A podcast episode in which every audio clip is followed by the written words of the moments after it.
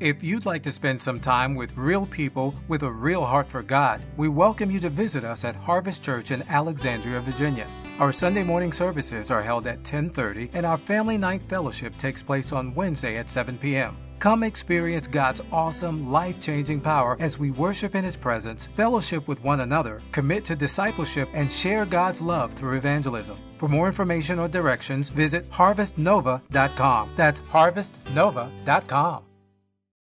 If you have your Bibles, turn with me to Luke chapter 15. Luke chapter 15. We'll begin reading with verse number 11. It says, There was a man who had two sons. Jesus is speaking. The younger one said to his father, Father, give me my share of the estate. So he divided his property between them. Not long after that, the younger son got together, got together all he had, set off for a distant country, and there squandered his wealth in wild living. After he had spent everything, there was a severe famine in that whole country, and he began to be in need. So he went and hired himself out to a citizen of that country who sent him to his fields to feed pigs. He longed to fill his stomach with the pods that the pigs were eating, but no one gave him anything. When he came to his senses, he said, How many of my father's hired men have food to spare, and here I am starving to death? I will set out and go back to my father and say to him, Father, I have sinned against heaven and against you. I am no longer worthy to be called your son. Make me like one of your hired men. So he got up and went to his father. But while he was still a long way off, his father saw him and was filled with compassion for him. He ran to his son, threw his arms around him, and kissed him. The son said to him, Father, I have sinned against heaven and against you. I am no longer worthy to be called your son. But the father said to his servants, Quick, uh, bring the best robe and put it on him, put a ring on his finger and sandals on his feet. Bring the fattened calf and kill it. Let's have a feast and celebrate, for this son of mine was dead and is alive again. He was lost and is found, so they began to celebrate. May the Lord add his blessing to the reading of his holy word. The title of my message today is How to Get Closer to God. How to Get Closer to God. We find in this familiar story of the prodigal son uh, that he uh, was the son of a wealthy man along with his, his uh, brother. And he said, uh, Dad, I don't want to wait for you to pass away to get my inheritance, so give it all to me now. I want it now. So he received his inheritance, and as the scripture uh, says, he wandered off. He squandered it and wasted it all till he was uh, feeding pigs in the pig pen and uh, going hungry and realizing just how he had blown it. You ever realize in life that you've blown it? Boy, that's, a, that's an awful feeling, but it's, uh, it's a universal feeling, isn't it? We blow it. We do our own thing. We wander off. And this young man had wandered, and in this uh, parable that Jesus told, the Father, of course, is uh, a representation of God the Heavenly Father, and the young man is a representation of we who tend to wander off at times. Bible says in Isaiah, all we, we, we've all sinned and, and all, all we like sheep have gone astray. And we like to do our own thing sometimes, don't we? Even if we know the Lord and we've received the Lord, we kind of like to go our own way sometimes. We like to follow our own agenda and make our own path. And what happens is, and we didn't mean for it to happen, but we find that we find ourselves far away from God. So, Pastor Tim, what do you mean by that? Isn't God everywhere? Yes, of course He is. But in our relationship with Him, we find that things have grown cool. Things have, and I don't mean cool in like a cool way, you know, but, but they've cooled off. We're not white hot for God like we used to be. And, and we're, we're, we're, not maybe uh, attending the house of God or reading the Word of God or fellowshipping with God's people or, or, or doing the things that we once did. And, and, and we're, we're not in, in, prayer and on fire for God, and we just feel far away from God. You can feel it, you can sense it. How many of you can feel when you're, you're, you're not walking close to God? So, how do you get back? How do you get back closer to God? What, and that's what I want to answer in this message. What are the steps you must take to get closer to God? What are the steps when we feel far away from Him? To get closer to God again, to get that relationship white hot with God, to be passionate about serving God. Remember how passionate you were when you first gave your life to Jesus? And then what happens? We drift, as I mentioned. So, what are the steps we must take to get closer to God? The first thing is this it's to get fed up with your situation. To get fed up. It says in verses 13, 14, and 17, he wasted it all he had nothing left. He got desperate and hungry. And the last phrase in verse 17, he finally came to his senses. Sometimes we just need to get fed up with where we are. We need to get dissatisfied. I call it a holy dissatisfaction. We need to get fed up uh, with our situation. We need to say, God, I am not where I once was. I am not where I need to be with you. And God, I want to get where I need to be with you. I am fed up with my situation. This is the first step, and it's a critical one. Because if we're never dissatisfied with where we are, we will never want to move to where we need to be. I'll say that again. If we're never dissatisfied with where we are, we will never have incentive to move to where we need to be. And let's be honest. If you can't be honest in the house of the Lord, where can you be honest, right? Let's be honest. Too many Christians, too many people are very satisfied with where they are. You know?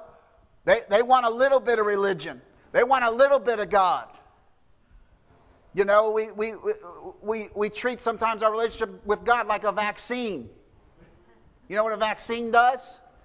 Gives you a little bit of the disease to protect you from the onslaught of the disease. So we get a little touch of God. We get a little Sunday morning dose, or we get a little bit here and there, and we've gotten our spiritual vaccine. We're, we're, we're inoculated. We're, yeah, that's enough. I don't want a spiritual vaccine this morning. I want a full blown case of passion for God. How about you? Amen. Jeremiah 29 13 in the message says this You'll find me when you get serious about finding me and want it more than anything else. I love what someone once said. He said, God loves you the way you are, but he loves you too much to leave you that way. Let's not be satisfied with just a little vaccine, with just a little touch of God, with, with just a little taste, just a, just a little bit of experience with Him. You know, you've heard of foxhole religion? I'm in the foxhole, things are going on all around me. I'll call on God then. But until then, okay, God, I got it. I got it. Until next time. Oh, we need to get fed up with our situation. We need to be dissatisfied. Remember the story in the Bible with the woman with the issue of blood? She couldn't stop bleeding for years. She spent all she had on cures and nothing helped her. And what did she do? She made her way to Jesus through a crowd of people. She elbowed a few people. I imagine there were a few sore ribs and sore ankles and sore feet that she stepped on people's feet. Nothing would keep her from Jesus. And she got to where he was and found her deliverance because she was fed up with where she was. How about it this morning? Can we be honest enough to say, Lord, I'm not satisfied?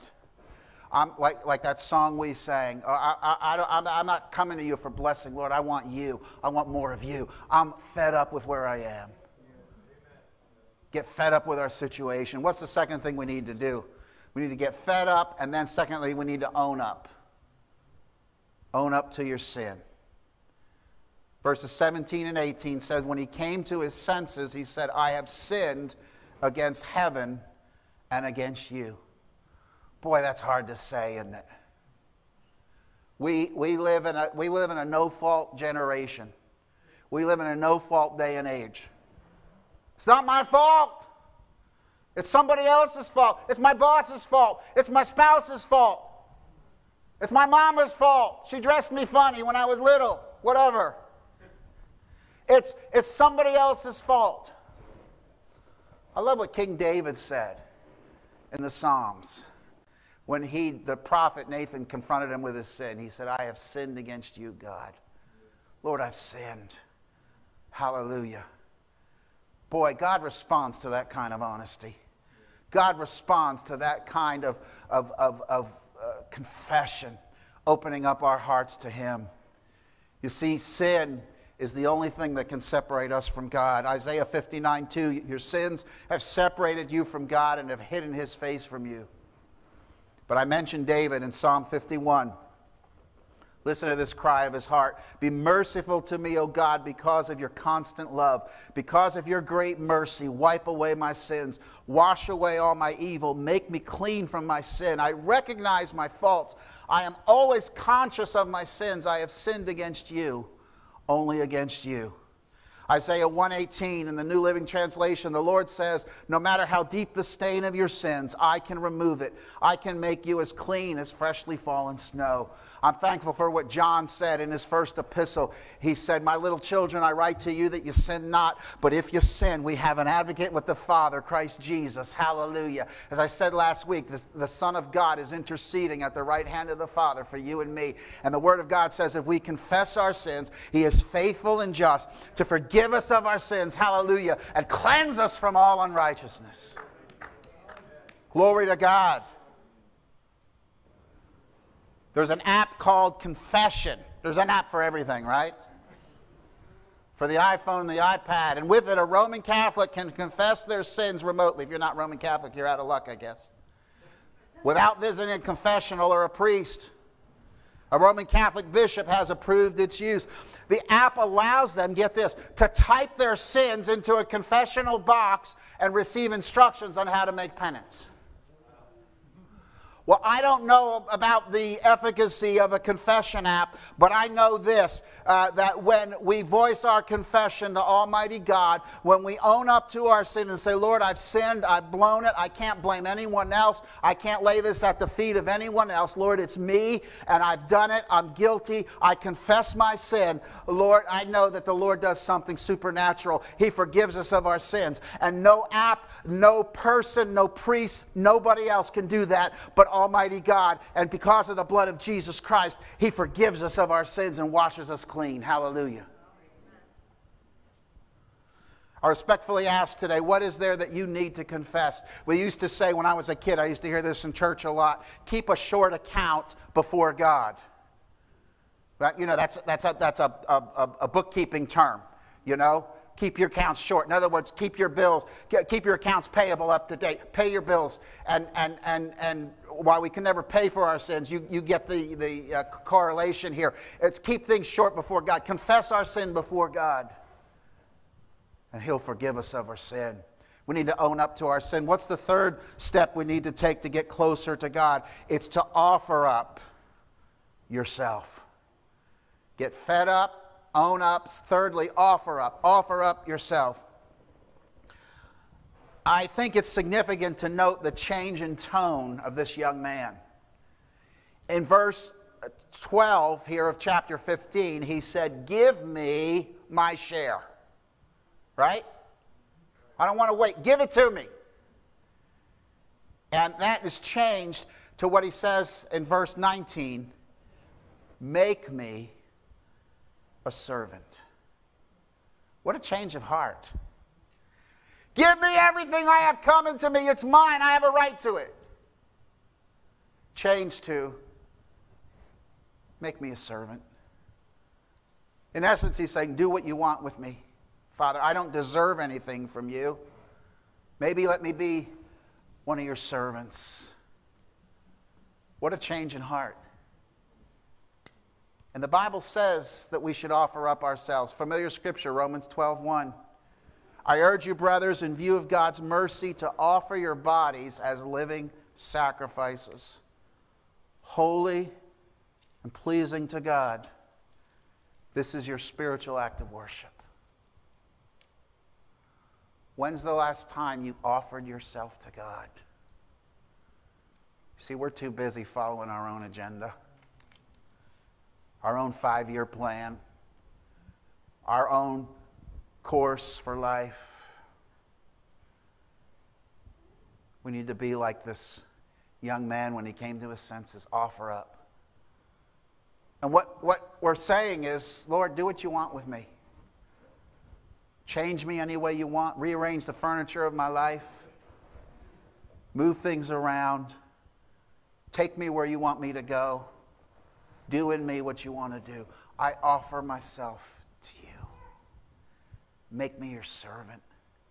Make me your vessel. Can I tell you, church, that's what we were intended for? That's what we were created for? To bring Him glory to be his servants, to be his vessels, to be used of him. At the end of this life, I don't know how long I have to live. That's up to God. I know I'm a lot, I know I'm a lot closer than when I was when I first started pastoring this church, I'll tell you that. But I want to hear my Lord and Savior say, Well done, good and faithful servant. Everything in this world screams against the notion of servanthood. Everything in this world says you, you, you need to strive to be the one to be served. That's not the way of the Christian. That's not the way of the New Testament. It's, Lord, I'm your servant. Offer up yourself. In Yorkshire, England, during the 1800s, two sons were born to a family named Taylor. The older one set out to make a name for himself by entering Parliament and gaining public prestige. But the younger son chose to give his life to Christ. He later recalled, Well, uh, I remember as an, an unreserved consecration, I put myself, my life, my friends, my all upon the altar. He said, I felt I was in the presence of God entering into a covenant with the Almighty. With that commitment, a man, young man named Hudson Taylor turned his face toward China and obscurity. As a result, he is known and honored on every continent as a faithful missionary and the founder of the China Inland Mission, now known as the Overseas Ministry Fellowship. This one who didn't seek to gain fame became well known for his servant's heart. The other son, however, not much of a record. As a matter of fact, when you look in the encyclopedia to see uh, the listing for Hudson Taylor's brother, you'll find these words the brother of Hudson Taylor. Because he offered up himself. Doesn't promise that every one of us who offer up ourselves will become world famous. That's not the point. The point is, God can do amazing things when we offer up ourselves to Him.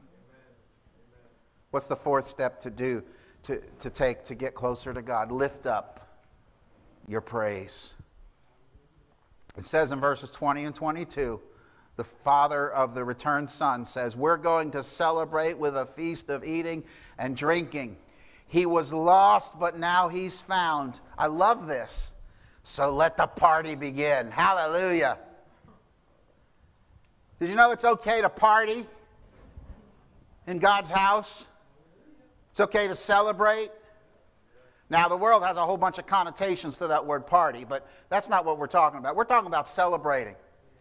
I, I, love what it says in the English Standard Version of Psalm 68 4. Sing to God, sing praise to his name. Lift up a song to him, his name is the Lord.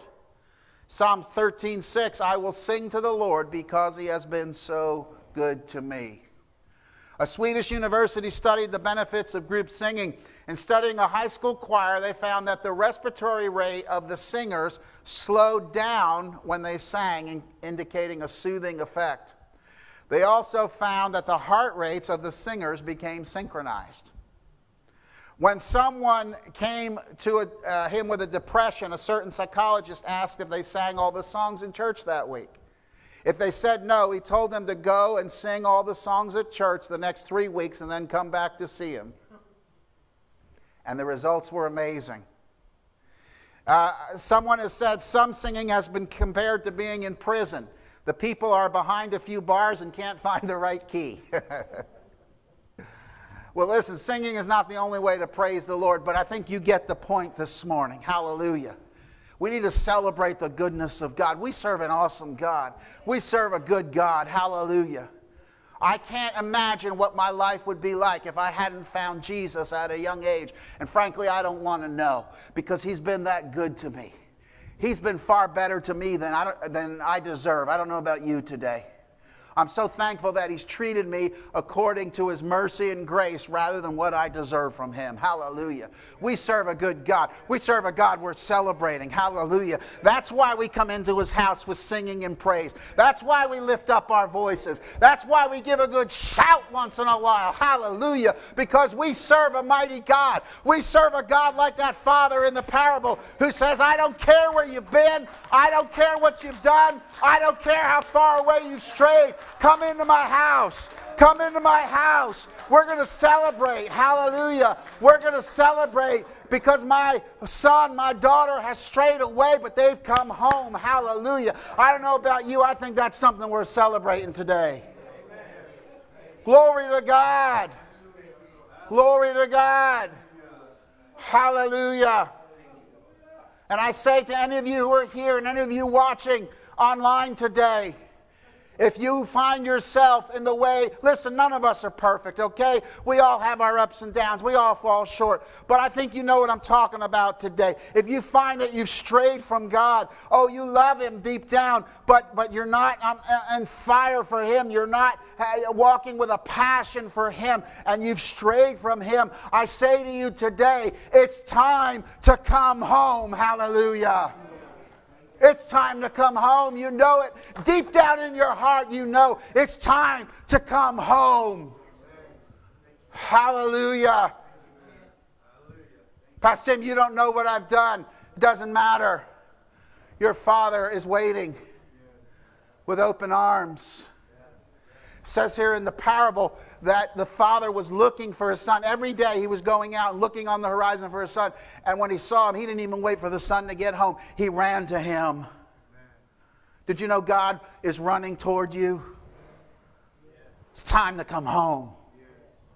Hallelujah. Glory to God. How do we get closer to God? We get fed up with our situation. I'm not satisfied. I'm not satisfied where I am in God. We own up to our sin. God already knows about it because He knows all things. Why don't we just own up to it? Thirdly, we offer up ourselves. Lord, I'm your servant. Do with me what you will. I want to spend my life fulfilling your holy purpose for me. And fourthly, we lift up our praise. We celebrate. Hallelujah.